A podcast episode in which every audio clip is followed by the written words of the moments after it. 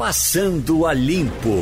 Passando a Limpo hoje, Wagner Gomes, Adriana Vitor, Ivanildo Sampaio. Mas, Wagner, uh, ontem, logo após a conversa que tivemos aqui com o doutor Gauss Cordeiro, uh, não orientando para jogar na Mega Sena, mas dizendo como era que a coisa se processava, uh, eu recebi pelo menos três telefonemas de amigos. Olha, vamos fazer o bolão, vamos juntar, cada um entra com mil reais. Eu não me interessei, fui embora. Quando é agora o prêmio sai para Abreu e Lima, aqui pertinho da gente. E o vencedor não pegou somente 3 mil, pegou, ou 100 mil, pegou mais de 103 mil reais. E os números que a gente fica vendo, como são fáceis? Milhões. 03, 19, 28, 33, 57 e 58. Você acha que seus amigos fazem parte de um bolão que levou essa bolada? Não, acho que não. Eu, pois é. Então, veja só, Geraldo, foi apenas mais uma coincidência de ter sido aqui do nosso lado, porque da mesma forma que foi aqui em Abreu Lima, poderia ter sido no interior do Rio Grande do Sul, né? Uhum. Não significa que porque saiu para Abreu Lima, se você tivesse gastado seus 10, 20 reais com seus amigos, não significa que você também ganharia. Entendeu? É... é... uma situação meramente aleatória. É, mas evidentemente que eu fiquei fora do processo quando não joguei, né? Não, quando não jogou, você não ganha. Entendeu? Não tem como. Mas você sabe muito bem que, como disse o professor Gauss, é muito mais fácil você sair daí da rádio e ser atingido por um raio do que acertar na Mega Sena. É, de lascar. Tá vendo aí? Uhum. Você, a Adriana já me disse que não joga, né, Adriana? De jeito nenhum, né?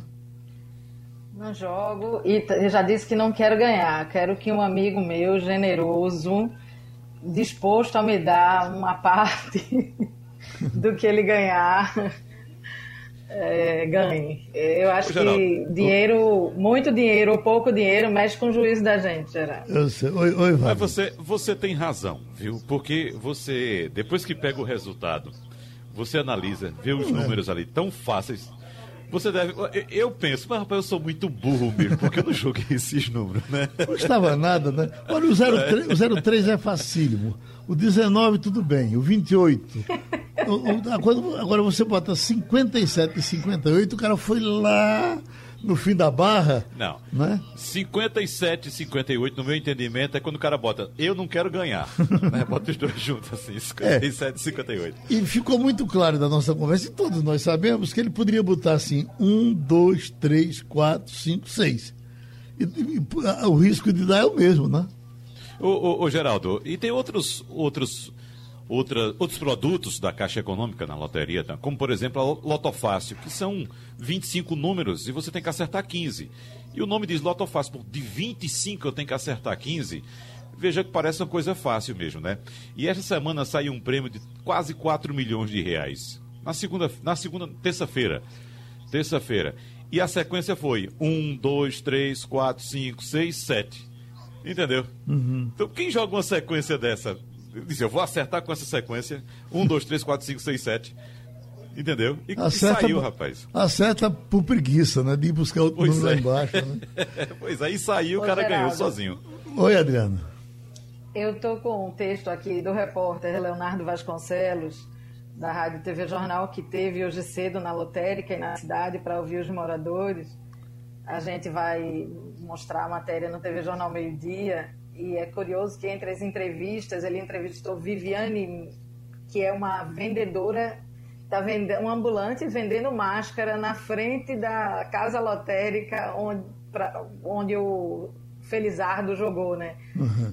Imagina a pessoa sair dessa situação de vendendo máscara, aproveitando o momento de pandemia e ganhar, mas eu acho que não foi Viviane não, senão ela não estava lá na frente. É verdade. Agora, Falar em, em, em loterias, eh, Ivanildo, uh, o, o, Supremo decidiu recentemente com relação àquelas loterias estaduais, que sempre foram confusas, uh, Pernambuco da Sorte, uh, aqui ali foi proibido de fazer, de, de fazer e eles, a informação é que o Supremo abriu sim para que os estados todos façam suas loterias façam, enfim, ganhem dinheiro com isso, como o governo federal é um verdadeiro cassino, essa coisa da Caixa Econômica.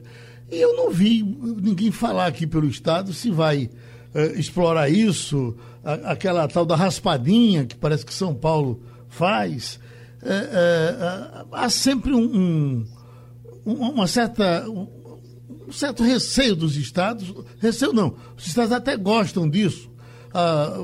Pernambuco da Sorte já teve muito mais divulgação, não sei como é que está no momento, mas já, já teve eh, eh Caruaru da Sorte, eh, não sei se os municípios podem fazer, mas os estados que estavam receosos se podiam fazer, podem fazer suas loterias.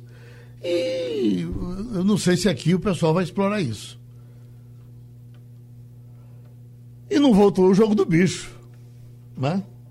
Não, Ô, Geraldo. Oi. A gente escuta a, a, dizer que o jogo do bicho é proibido, que não voltou o jogo do bicho, como você disse agora, mas eu duvido você sair numa rua do Recife, ou de qualquer cidade da região metropolitana, ou do interior do estado, e dobrar qualquer esquina e não encontrar uma banca do jogo do bicho. Você ganha aqui para jogar para Paraíba, quer dizer, quer dizer joga aqui para Paraíba. E, e já mas que tem... eu posso jogar para Paraíba, eu poderia jogar para cá. É, bom, mas as pessoas botaram a nocividade em cima do jogo de bicho do tamanho do mundo. Eu acho que se o jogo do bicho é nocivo, o da, o da Mega Sena, o da. Qualquer desse aí também tem problema, né?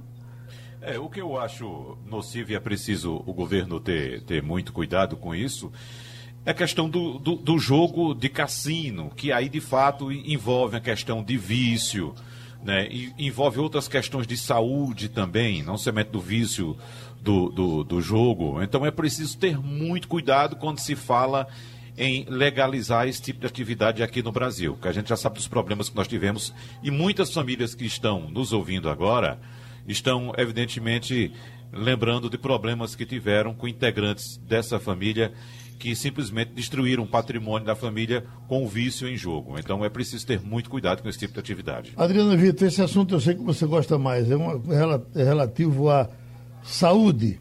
E, na verdade, os planos de saúde são muito pouco criativos, é só para explorar. Pra, a, a, gente, a gente vive numa briga permanente com o plano de saúde. Nós somos tratados como inimigos e os temos também como inimigos. Eu estou vendo aqui de um banco que ele bota aqui, ó, uh, vai dar cara nova à área de seguros. Renda e saúde será o nome do plano. O produto tem mensalidade de R$ 29,90, inclui telemedicina do Hospital Albert Einstein, diárias que ajudam a suplementar a renda em emergências. Em caso de acidente e incapacidade temporária, são pagos 50 reais por dia durante 45 dias. Se o segurado não puder trabalhar por estar internado, eh, as diárias podem se estender por até 180 dias. Também haverá desconto para medicamentos. Eu estou achando isso aqui doido para saber um pouco mais sobre isso, porque imagina que se a gente pode passar para um plano aí na, na casa dos 30, 40 reais, preço menor até do que, bem menor do que uma consulta. Como será isso?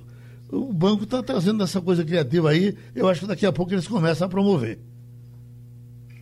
Veja, Geraldo, eu acho que a gente chega numa situação que é preciso alguma alternativa. É, o Sistema Único de Saúde ele mostrou diante dessa pandemia a sua importância é, de atendimento universal de saúde para qualquer cidadão, é, mas os planos de saúde eles chegaram num patamar impossível de se pagar. Hoje você tem aposentados que com o que eles ganham de renda por terem trabalhado a vida inteira não paga sequer o plano de saúde. É, eu tenho uma pessoa muito próxima a mim que pagava 800 reais de um plano apenas para uma criança de 12 anos. É, não, não, isso não eu ouvi dizer, eu sei que existe. Então, isso, isso é fora da realidade do Brasil, do país. O nosso sistema de saúde, apesar de grandiosamente universal e de ter prestado esse serviço seguir presta, prestando esse serviço, é, é difícil mantê-lo funcionando como se deve, ele está sufocado, os profissionais estão sufocados, os equipamentos estão ultrapassados e a medicina é um negócio. É, que bom que tenha uma perspectiva de alternativa como essa que você falou. Alguma coisa precisa ser feita, até com a intervenção do governo. Eu vou, eu vou sair aqui do, do Brasil, do, do nosso quintal, e olhar para o mundo. E eu acho, por exemplo, me desculpe com a sinceridade, mas uma covardia quando o presidente Donald Trump diz que foi uma bênção ter tido coronavírus e que não é nada demais. Num país em que 210 mil pessoas morreram com essa doença, num país rico, num país considerado a maior potência mundial. Então, se todos tivessem as mesmas condições de tratamento que foram oferecidas ao presidente da República e que eu acho que ele precisa ter realmente a melhor condição, mas é preciso que os seus cidadãos também tenham, igualmente, hum. para que ele possa dizer que isso é uma bênção e que isso é, é, não é nada demais. Bom, como eu sei que muita gente vai me procurar depois para saber sobre esse negócio do, do, desse plano de banco, eu vou guardar isso aqui, vou entrar em contato e saber o que é que tem por trás disso. Porque, voltando ao assunto, rapidinho só para eu fechar, é que, é, é, aquilo que você disse do aposentado, eu, eu já digo o seguinte, de, é, um, de um bom plano de saúde, de um plano seguro, é bem possível que o salário de um professor não dê para pagar o plano de saúde dele. Está fora de, de, realidade mesmo. Então tem alguma coisa de doido. Vamos ver se aparece alguma coisa criativa. Eu não sei o que é que tem por trás desse que eu, eu, o Banco Santander que estaria oferecendo esse plano. Agora, Wagner, já que falamos de Estados Unidos, você viu o debate da, do, dos vices ontem? Sim, Geraldo, acompanhei grande parte. Infelizmente, o sono me pegou e me deixou ir até o final. Mas foi um debate totalmente diferente, Geraldo, do que a gente viu é, entre os titulares, né, os cabeças de chapa. Evidentemente que o vice, o atual vice-presidente da República, é, tentou seguir a linha do titular, do presidente, do chefe dele, tentou ainda interpelar a, a concorrente. É, é... Câmara. Câmara, Câmara, Câmara Harris Kamala Harris, algumas vezes, ela, mas ela com muita elegância, com muita altivez, se impôs, né, sem precisar bater boca, sem precisar gritar. Ele, ele, ele é, é, invariavelmente é, ultrapassava o tempo, sempre desrespeitava a regra do tempo, mesmo a mediadora tentando conter o ímpeto do, do, do vice-presidente mas ele, ele, ele manteve essa postura. Né? Mesmo assim, Geraldo, o debate foi muito, muito mais republicano. Aliás, foi de, de fato um debate republicano em comparação com o debate entre os cabeças de chapa. E alguns temas muito importantes foram, foram discutidos, Geraldo. É, é, Mike Pence é, é tentou puxar, evidentemente, a defesa do governo de Donald Trump na, na, no combate ao coronavírus, mas foi fortemente contestado pela, pela Kamala Harris, que, como sabemos, tem experiência de tribunais, foi promotora, sabe se expressar e, nesse quesito comunicação, expressão, Geraldo, ela deu um show, deu de goleada nele, porque ela sabia se dirigir tanto à mediadora quanto em alguns momentos, quando ela falava direto para o eleitorado, ela olhava para a câmera e se expressava muito bem, com gestos, inclusive, com as mãos, quando também precisava rebater o adversário. Então olhava para ele, então esse movimento, isso é, é, muito levado em consideração na, na eleição americana, Geraldo. A gente tem um exemplo clássico, que é daquela disputa é, da década de 60 entre Kennedy e. É, me, me fugiu o nome agora do adversário de Kennedy naquela ocasião? Foi Nixon. Nixon. Foi Nixon, não foi? Nixon, exatamente. Em que ele apareceu no primeiro debate da televisão, ele muito elegante, bem postado, parecia que já, sabe, já fazia televisão há décadas, sendo aquele o primeiro debate na TV. E aquilo foi fundamental para levá-lo à Casa Branca, porque ele conseguiu virar o jogo exatamente naquele momento em que ele apareceu para o eleitorado, mesmo naquela época em que a televisão era muito restrita, apareceu com uma postura totalmente diferente.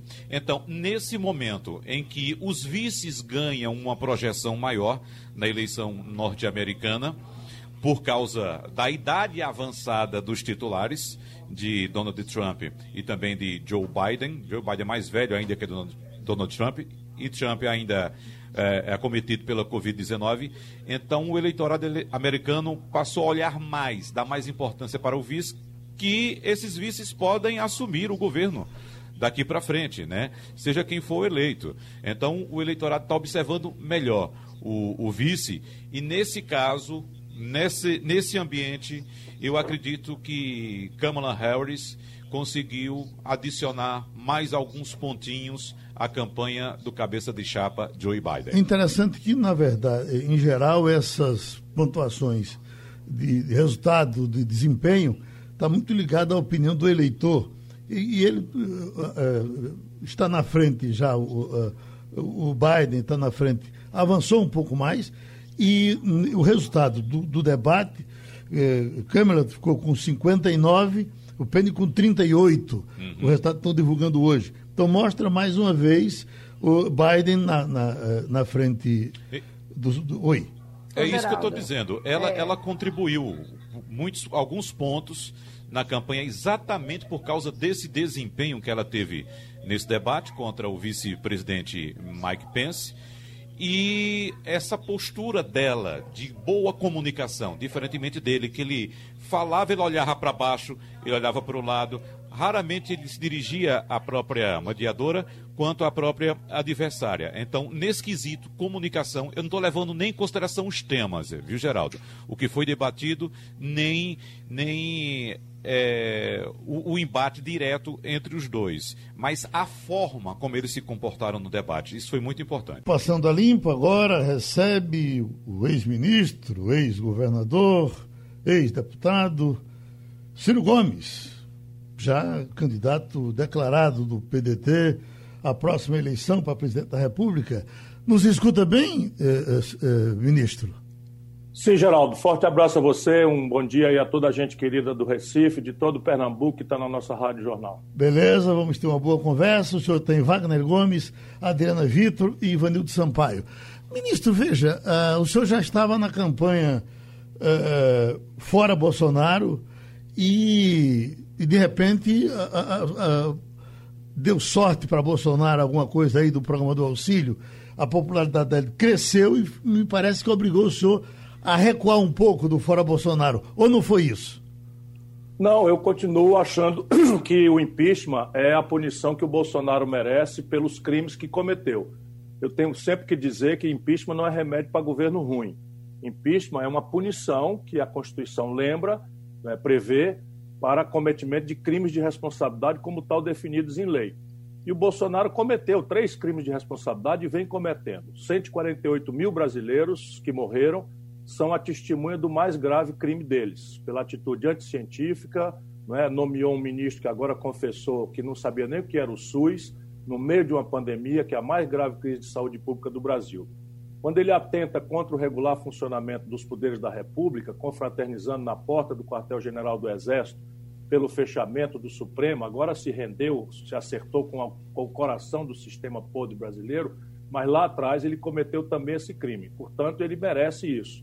Claro que o, que o processo de impeachment é um processo jurídico, e nesse sentido ele é culpado, mas há um processo político. Nesse sentido é que desanuviou o quadro um pouco para ele, não tanto por popularidade, que é falsa essa, essa perspectiva de que ele virou popular. O Bolsonaro, eu tenho pesquisa aqui toda hora, do Brasil inteiro, em função das eleições municipais, está com algo ao redor de 35%, 37% de aprovação. Se isso for popularidade, eu não sei o que era os meus 76% de aprovação quando saí do governo do Ceará. Enfim, mas o que o Bolsonaro conseguiu foi comprar o Centrão. Se acertou com o coração da ladroeira política brasileira, Roberto Jefferson, Valdemar Costa Neto são o exemplo típico, e isso deu a ele o mais do que um terço que ele precisa para impedir o processamento do impedimento no Congresso Nacional, por enquanto. Ivanildo o Brasil Sampaio. precisa estar preparado amanhã, se for necessário, para a gente fazer isso. Ivanildo Sampaio. Bom dia, bom dia, ministro. Veja bom dia, bem, Ivanildo. O senhor faz muito a Bolsonaro, mas o senhor também é acusado pela esquerda de ser um dos responsáveis pela eleição dele, no momento que o senhor saiu do país, antes do segundo turno, e deixou de apoiar o candidato do PT. Como é que o senhor vai responder a essas questões durante uma campanha? Olha, Ivanildo, é só com a verdade. E a verdade tem documentação em números. Não é todo brasileiro que é sereno, equilibrado, via que quando Lula fez a fraude de se anunciar candidato sem poder ser pela lei da ficha limpa e troca de candidato na última hora por um candidato que tinha perdido as eleições no primeiro turno em São Paulo, tirando apenas 16% na sua reeleição, isso é um fato concreto que aconteceu. Todas as pesquisas mostravam que o Bolsonaro se elegia, a não ser que fosse eu ao segundo turno. Menos por algum mérito meu e mais porque a força dominante naquelas eleições, e ainda é muito prezado isso no Brasil hoje, era o antipetismo produzido por uma crise econômica sem precedente, produzida pelo descalabro do governo da Dilma e pela generalização do escândalo de corrupção novelizado em horário nobre nas redes de televisão. O Palocci não é um estranho, o Palocci era braço direito do Lula e é réu, confesso, devolveu 100 milhões de reais. E isso, evidentemente, está no nariz de qualquer brasileiro que tem um mínimo de serenidade e de equilíbrio. Não é? Se você somar, agora vamos ao gelo dos números, se você somar os votos que eu tive no primeiro turno com os votos que o, que o Haddad tirou no primeiro turno, o Bolsonaro ainda ganhava por 12 milhões de votos a mais, que foi o que aconteceu. Portanto, o que eu fiz foi, tendo votado, cumprir a orientação do meu partido, que era um apoio crítico. E por que apoio crítico? Porque eu não tinha mais nada a ver com aquele tipo de proposta que estava ali. A corrupção generalizada, a falta de humildade para assumir os erros estratégicos na economia, e, basicamente, o Haddad assumiu um, um, programa que é intolerável. No meio da campanha, o Haddad foi no Tribunal Superior Eleitoral trocar o programa e acertar a autonomia do Banco Central, que nem o Fernando Henrique, no auge do entreguismo, fez. Ministro, é... o senhor sabe que eu acompanhei de perto a, amizade, a sua amizade com Lula, em diversas vezes nos encontramos. Era um, um um tratamento gentil, inclusive, que ele tinha com o senhor, o senhor com ele. E o tempo foi passando, um, um coicinho daqui, um coicinho de lá. Não sobrou nada daquela velha amizade? Não, tem muito apreço pelo Lula, desejo o bem dele. Acho que o Lula é uma figura que fez muito bem ao país. Mas a minha posição, Geraldo, é política. Eu, a petezada mais agressiva desconhece que eu ajudei o Lula, e você está dando esse testemunho, durante mais de 30 anos nem sequer respeito eu tenho dessa gente hoje. Por quê? Porque passei a discordar da imprudência com que o Lula começou a tangir as coisas no Brasil.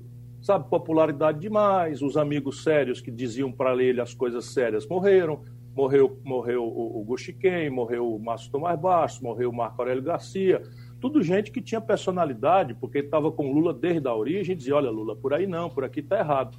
E de repente, eu conheço bem como é que funciona isso, eu vi acontecendo de perto. O Lula não é uma pessoa que eu conheço pela televisão, eu conheço o Lula e posso dizer que tenho estima e amizade por ele há mais de 40 anos.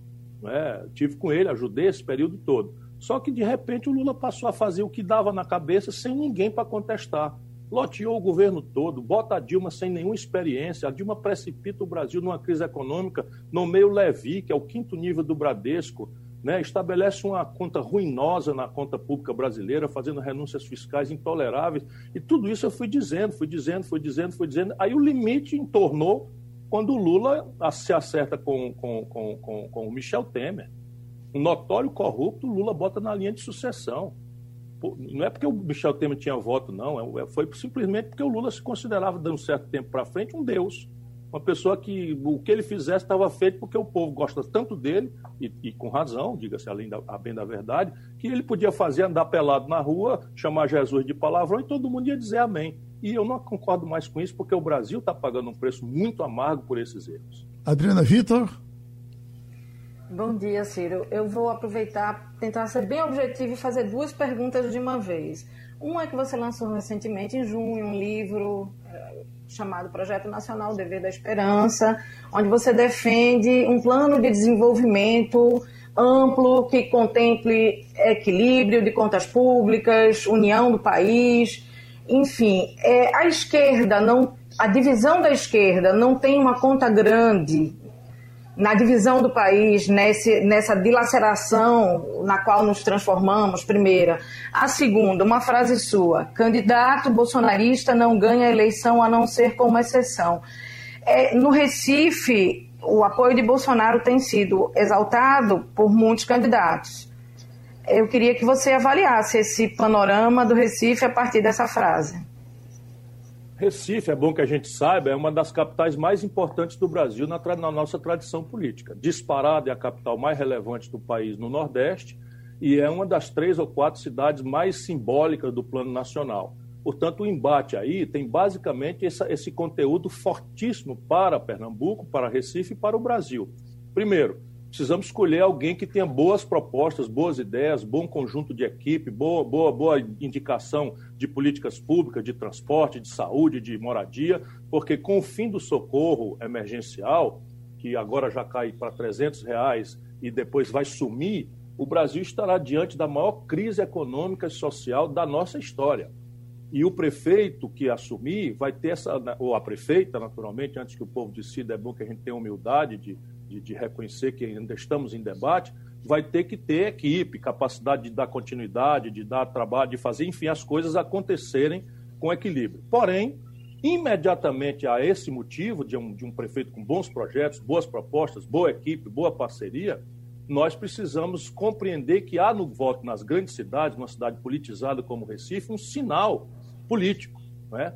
Então, a ideia que nós temos né, é criar uma corrente de opinião no Brasil que, sendo progressista, tendo compromisso com o ideário nacional, com o ideário popular, com o ideário de, de progressismo no país, seja capaz de criar um ambiente em que a gente encerre esse ambiente de radicalização ideológica que está rachando a nação né, em ódios e paixões. Se você bem percebeu, o Bolsonaro fala o disparate que quiser falar. Essa anta ontem disse que acabou com a Lava Jato. Primeiro é mentira, porque a Lava Jato não é uma operação do Executivo, é uma operação do Judiciário e do Ministério Público. Segundo, é um estelionato eleitoral grosseiro, porque ele se elegeu em cima desse discurso moralista, sendo um velho picareta que eu conheço de longuíssima data, né, corrompeu os filhos, corrompeu as esposas. Não é? Agora mesmo diz que o governo tem corrupção, eles venderam, Geraldo, 3 bilhões de reais de uma carteira de crédito do Banco do Brasil por 370 milhões de reais para o BTG. Esse G do BTG é Guedes, o banco que foi criado pelo Paulo Guedes. E aí o pretexto é, de, é, é, é, é, se livrar da carteira negativa. Na mesma data, eles compraram uma carteira, uma carteira bichada do grupo do Banco Votorantim. O que esses caras estão roubando na Petrobras é um negócio absolutamente sem precedente. E olha que eu vi o escândalo do PT. Apenas ele, o que, que ele fez? Ele aparelhou a Polícia Federal, aparelhou a Procuradoria da Justiça e agora está confraternizando com esse lado politiqueiro do Judiciário brasileiro, de maneira a proteger o filho né, da, daquilo que é irrespondível. O filho é bandido, ladrão, rouba, rouba dinheiro de, de, de, de, tudo enquanto que pode, agora mesmo está controlando as compras dos hospitais públicos federais do Rio de Janeiro. Tudo isso está acontecendo na cara do freguês e esse voto dado na capital, para além de escolher um bom administrador com boas ideias, é um voto que será dado na direção de construir isso. Um caminho em que a gente se livre do Bolsonaro e do seu banditismo fascista que está queimando a Amazônia, destruindo o Pantanal, destruindo a, a, rede de proteção social do país, e do outro lado, né, permita a gente não cair de volta no passado é, do, do, petismo, que foi simplesmente, não digo entre nós aqui no Nordeste, mas em São Paulo, o, o, o, o Bolsonaro tirou 70% dos votos. O, candidato do PT em São Paulo tem 1% da votação. Não é possível que não haja um mínimo de humildade e não é para a gente se punir, nem punir o PT, é para a gente se reconciliar com o povo brasileiro. Doutor Ciro, ainda ontem um discurso de Bolsonaro, ele disse que estaria acabando com a Lava Jato, talvez tenha dito brincando, mas foi aplaudido, inclusive, quando disse isso, porque não tem roubo nesse governo. O senhor está dizendo que tem roubo agora no governo? Rapaz, é de braçada. É de braçada. Deixa eu te dizer, a Petrobras, a Petrobras está vendendo a postos ativos, esquartejando a Petrobras. Vendeu, por exemplo, é, é, o principal posto que ela tinha, o mais rentável posto do mundo, vendeu por preço subfaturado e agora acabou de comprar ativos da Total na bacia amazônica, onde ela está tendo dificuldade. A Total enganchou em licenciamentos ambientais, ou seja, comprou um ativo podre, tudo roubalheira, vender a BR distribuidora sem licitação. Então, a roubalheira do PT, que era negócio de superfaturamento de obras, isso é coisa de punguista. O roubo moderno é isso: você pega uma carteira de 3 bilhões de reais do Banco do Brasil e vende para o BTG sem licitação por 300 milhões de reais. Quem é que explica? 371 milhões de reais. Qual é a explicação disso? Geraldo, o Brasil está com um terço da capacidade de refino da Petrobras paralisado, enferrujando, E essa gente explodiu no governo Bolsonaro a importação de gasolina, óleo diesel, gás de cozinha e querosene de aviação do estrangeiro. Tudo em dólar. 80% dos Estados Unidos. É pura picaretagem grossa que está acontecendo no país. Wagner Gomes. Ministro Ciro Gomes, o senhor disse agora há pouco que com o fim do auxílio emergencial, o Brasil vai mergulhar na sua maior crise econômica e social. Mas a gente está observando aí o governo fazendo das tripas coração, inclusive de forma muito incompetente, batendo cabeça sem saber de onde arruma dinheiro para implementar o Renda Cidadã, um substituto do Bolsa Família. Isso tudo porque o presidente Jair Bolsonaro descobriu agora que a assistência social dá popularidade. Você acha mesmo que o governo vai deixar o Brasil Mergulhar nessa crise, mesmo sabendo que, arrumando algum recurso de qualquer forma em algum lugar para o renda cidadã, o presidente vai continuar aumentando sua popularidade? Veja, a, o Brasil tem que fazer frente à realidade. A grande mídia, sempre muito sensível ao interesse da censura dos grandes bancos, não anuncia. Mas nós estamos é, quebrando o país. O Bolsonaro e o Guedes estão quebrando o Brasil. Vamos aos números para não parecer subjetividade minha. Nesse ano, o Brasil vai se aproximar de um trilhão de reais com T de tapioca de déficit primário. Isso é oito vezes o maior déficit que já aconteceu na história brasileira. Quando você tem uma conta ruinosa desse tamanho, que é gastar um trilhão a mais do que arrecada, isso vai tudo para a dívida pública. A dívida pública brasileira, pela primeira vez, está se aproximando perigosamente de equivaler a 100% da riqueza que o Brasil produz no ano, chamado PIB. Quando a dívida explode e fica desse tamanho, o credor começa a ficar com medo e começa a não ter mais condição de renovar. Só renova por juro muito alto e prazo muito curto. E isso está acontecendo com a dívida brasileira. Um quarto dela, mais de 1 trilhão e 600 bilhões de reais, está vencendo com menos de quatro meses. E a Selic, que é a menor da história, para vergonha do, do, do, do, do petismo que governou o Brasil há muito tempo, o Bolsonaro nos entregou a menor taxa Selic da história, para a gente ser honesto. Pois bem, a Selic não está valendo nada, porque o governo está tendo que pagar 3% de juros acima da própria Selic, porque o credor não acredita mais. Resultado prático, todo mundo está achando que o Brasil, mais cedo ou mais tarde, quebra. Estou dizendo a turma do mercado que sabe das coisas. Resultado, o Brasil teve uma fuga de dólares para o estrangeiro de 150 bilhões de dólares no governo Bolsonaro. Eu fui ministro da Fazenda e esse é o maior fuga de capitais da história do Brasil. Quando você tem uma fuga imensa de dólar desse tamanho, o preço do dólar em real acaba aumentando. Resultado, o Bolsonaro empobreceu o Brasil em 47%. No dia que ele tomou posse, o câmbio estava a 3,70, hoje abriu a 5,64. Ou seja, 47% de desvalorização. Aí diz assim, mas o povão que está nos ouvindo aqui na Rádio Jornal não compra dólar, tá certo, mas o povo está vendo a consequência disso na prática. Por quê? Porque o Brasil parou de produzir as coisas e está importando tudo do estrangeiro. Então, resultado, o preço da, da cesta básica está subindo 20%, o IGPM, que é o índice do aluguel, o IGPM, que é o índice das tarifas públicas, está crescendo 12%, os eletrônicos, os remédios, a, o diesel, tudo isso está subindo 15%, 20%, 18% em função do aumento do dólar e a caristia está de volta. Então, essa gente quebrou o país. E aí o Bolsonaro agora pegou corda com essa história e, em cima dessas contas gerais, ele que é um idiota completo, para além de picareta, não é? o Bolsonaro resolve não é, apostar em gastar mais. Eu sou completamente favorável a que a gente crie um programa de renda mínima, estava no meu programa. Mas para fazer isso é preciso dizer de onde é que vem o dinheiro. E eles apoiaram uma excrescência que não tem lugar no mundo, que é o tal teto de gastos. Ou seja, esses canalhas que governam o Brasil meteram na Constituição a proibição de expandir o gasto público por 20 anos, num país onde nasce 2 milhões de bebês por ano e onde a atenção materna infantil já é precária. As mulheres que estão nos ouvindo sabem disso, a dificuldade que tem para fazer o pré-natal, para fazer um, uma punção de um, de um nódulo no seio. Isso tudo é a precariedade e eles congelaram por 20 anos. Ou seja, eles criaram uma armadilha em que eles não têm condição de sair dela. Resultado prático, a confusão vem aí. Geraldo, Oi, me permita colocar só uns números aqui para o ministro Ciro Gomes também, porque é, é, a dívida pública deste ano, 2020, deve saltar de 75,8% para 86,6%. Aumento... Não, meu irmão, já está em 88 hoje, ela vai para 97, quase 100. É, mas eu quero complementar que a dívida vai continuar crescendo e deve passar de 100% do PIB até 2026. Eu, 2026 já vai ser o próximo governo. Eu queria saber do senhor como é que isso vai chegar para o próximo governo e o que é que pode ser feito, que agora me parece que não pode ser feito muita coisa, porque o governo que aí está vai caminhar nesse sentido. Mas num próximo governo, vai ter como consertar isso?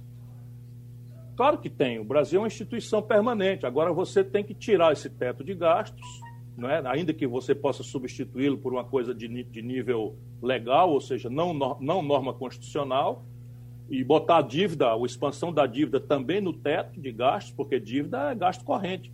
E aí você tem que aumentar a receita. Essa é a grave interdição ideológica do Guedes e a idiotice do Bolsonaro, que mentiu para o povo. Se você olhar os debates de 2018, eu cansei de anunciar esse cenário. E olha que não tinha pandemia. Com a pandemia, tudo se agravou dramaticamente. E tem como aumentar a receita? Tem. Fazendo o quê? Fazendo exatamente o que as boas práticas internacionais fazem. Primeiro, o Brasil é um de dois países do mundo que não cobra tributo sobre lucros e dividendos empresariais. Eu cobrava quando fui ministro da Fazenda, o Fernando Henrique revogou e o Lula mais a Dilma mantiveram revogado. Só o Brasil e a Estônia não cobram. Se cobrar o que eu já cobrei, a gente arrecada 80 bilhões de reais por ano. Segundo, o Brasil tem um imposto, é, é, é, renúncia fiscal, no auge dessa quebra, 300 bilhões de reais distribuindo favor para os amigos do rei. Por exemplo, o cara dono da Localiza tem um incentivo fiscal. O cara aluga um carro aí no Recife, quando vai olhar a placa é de Belo Horizonte. Por quê? Porque não paga nem o IPVA em Belo Horizonte. Porque é incentivo fiscal. Onde é que a Civil dá incentivo fiscal para locadora de veículo? O caba 60% do faturamento dele, eu gosto de dar exemplo prático para o povo saber o que eu estou dizendo. 60% do faturamento da Localiza, que é uma empresa de alocação de veículo, é venda de carro sem imposto, competindo com quem vende aí carro usado no Recife, que eles chamam de seminovos, que paga imposto, paga o ICMS. Só para dar um exemplo prático, são 300 bilhões. Se a gente cortar 20% disso, lá vai mais 60 bilhões para o cofre do governo. Se nós cobrarmos um tributo de meio ponto percentual a um ponto percentual dos grandes patrimônios acima de 20 milhões de reais, a gente arrecada mais 80 bilhões de reais. Se o Brasil cobrar, em linha com as práticas internacionais, uma alíquota progressiva sobre as grandes heranças acima de 10 milhões de reais, esqueça a classe média, portanto, você pode que os americanos cobram 40%, o Brasil cobra 4%. Aqui no Ceará a gente cobra 8, faz 30 anos que ninguém ouve falar em atraso de funcionário. Aqui está tudo as contas em dia, tem um investimento maior do país, um estado pobre como o nosso. Portanto, saber fazer, a gente sabe fazer. O nosso problema é que eles querem tirar dos pobres ou da classe média, como estão falando todo dia, para distribuir para a pobreza, não com sentido de, de, de equidade, mas com sentido eleitoreiro de reeleição do Bolsonaro. E isso nós não vamos aceitar. Doutor Ciro, eh, para a gente fechar, essa eleição de prefeito que vem aí, vamos pensar só em três lideranças: o senhor, Lula e Bolsonaro. Quem vai sair maior? Olha, vamos deixar o povo votar, né, Geraldo? Mas eu acho que os extremos serão banidos por regra nessas eleições municipais, olhando friamente o que nós estamos vendo hoje.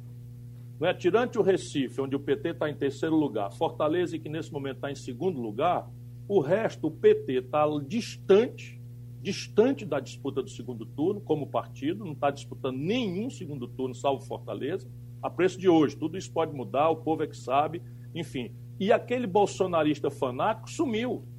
Basta ver que em São Paulo ele está agarrado no Russomano, que o amigo sabe, e já é um velho a figura, daí não existia Bolsonaro, o Russomano é um, um, um, cara de TV, popular, não sei o que e tal, que sai e desponta como cavalo paraguai e no fim fica na curva.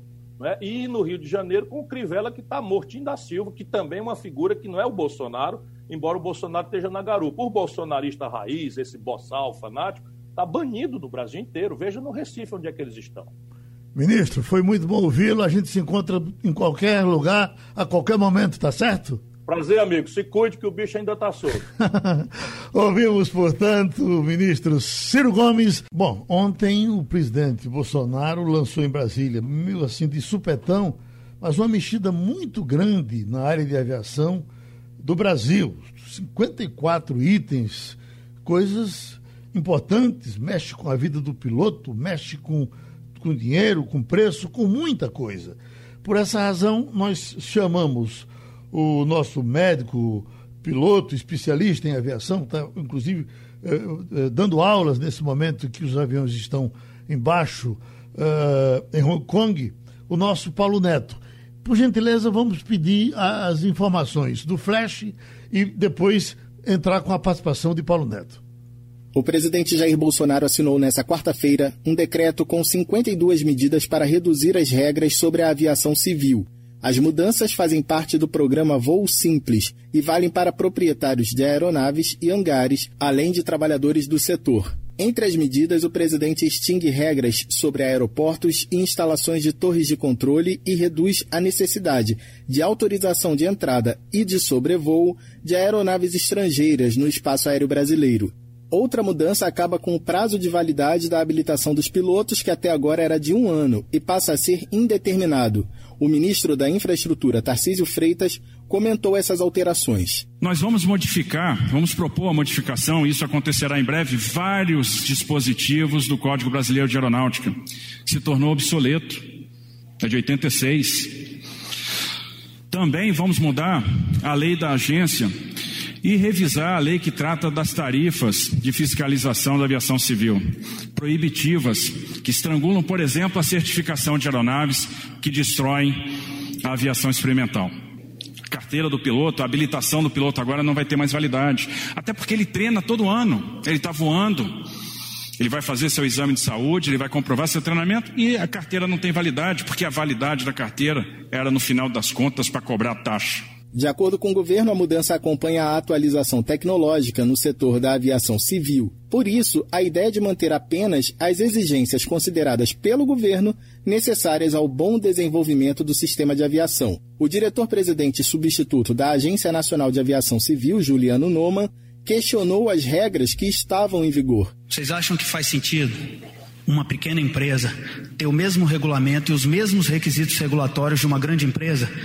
Dadas as diferentes complexidades das operações, aeronaves e tudo mais, não faz muito sentido e nós precisamos acabar com isso.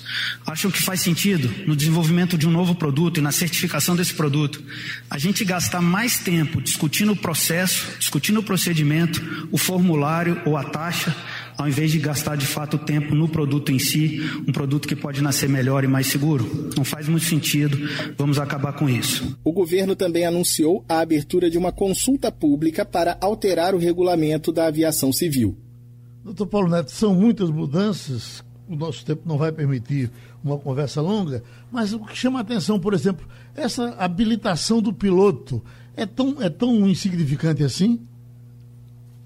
Bom dia, Geraldo. Bom dia para Wagner, Adriana, Ivanildo e para todos os ouvintes. Mais uma vez, um prazer estar aqui com vocês. Geraldo é uma coisa que me causa um certo espanto. É, eu estou aqui com o site da ANAC aberto e no que diz respeito a essa questão, ele diz assim que o fim da validade das habilitações para os pilotos pressupõe que os treinamentos e cheques, os voos de cheque, né, onde o piloto é checado por um checador para ver se aquele piloto continua proficiente naquela aeronave, sejam meramente registrados na caderneta individual de voo. O que significa isso? Todo piloto ele tem uma caderneta de voo. Muitas vezes as cadernetas são hoje em dia eletrônicas Inclusive a ANAC, o piloto que está voando no Brasil, ele tem a caderneta eletrônica de voo baseada no site da ANAC. Então, dependendo do tipo de voo que você faz, você tem que jogar na, nessa caderneta eletrônica os voos que você está fazendo, até para mostrar para o órgão regulador, que é a ANAC, que você está proficiente na aeronave.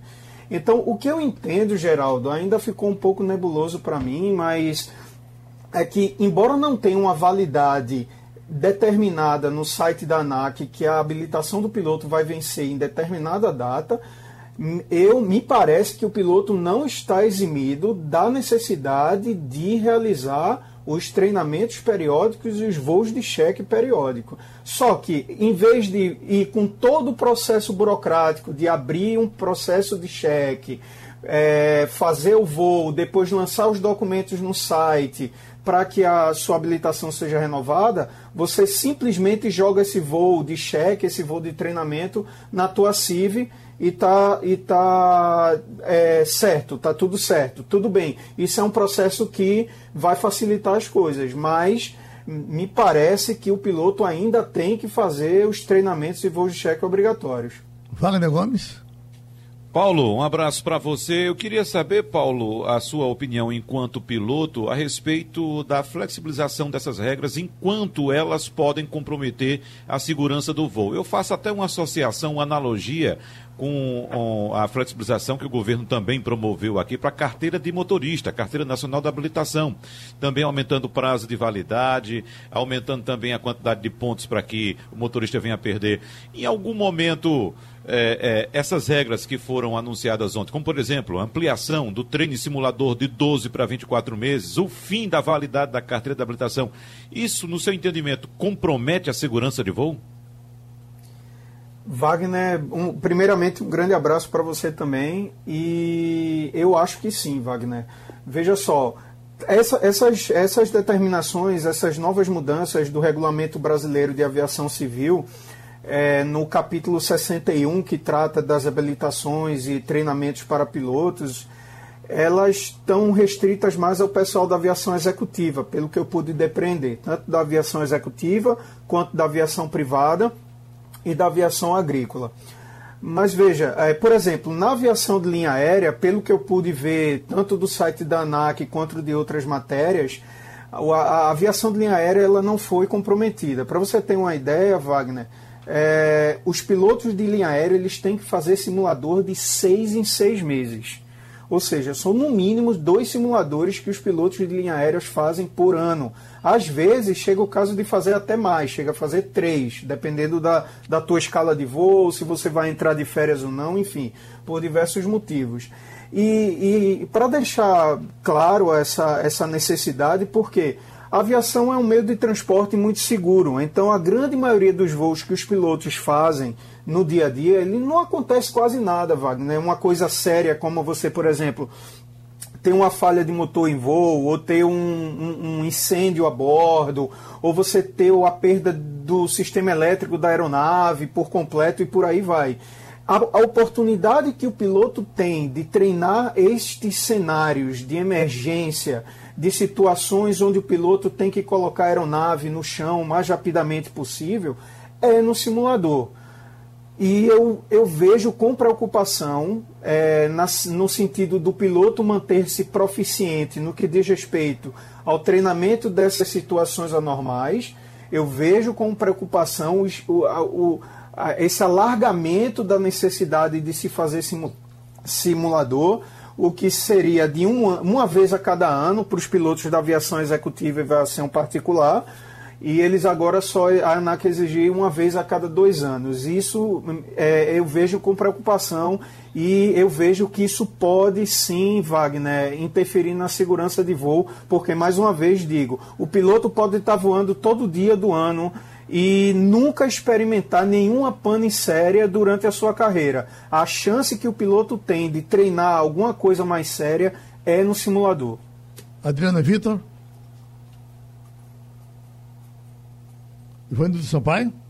Bom dia, Paulo. Paulo, a gente Bom dia, Ivanildo. Quando a gente vai falar de aviação, a preocupação é sempre a questão da segurança. Essas medidas do presidente certamente afetam ou poderiam afetar a questão da segurança.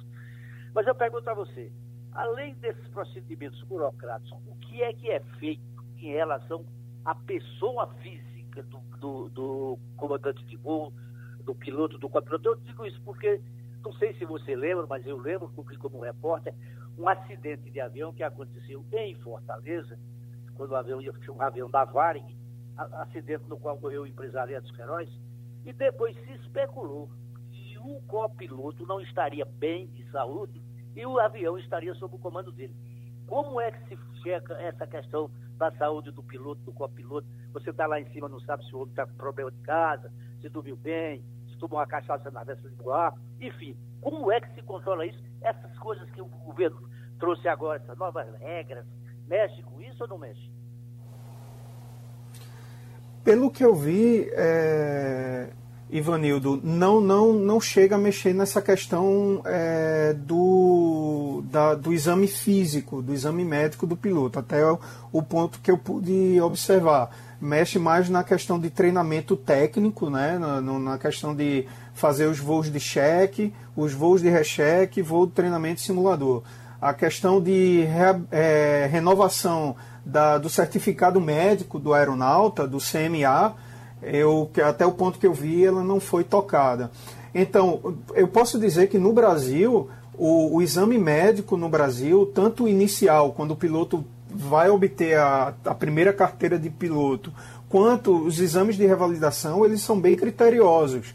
É, são exames é, onde você faz exame cardiológico, exame de vista, audiometria é, e um, uma série de uma bateria de exames, tanto de sangue quanto de urina, para ver ah, como o piloto está tá na questão clínica, digamos assim.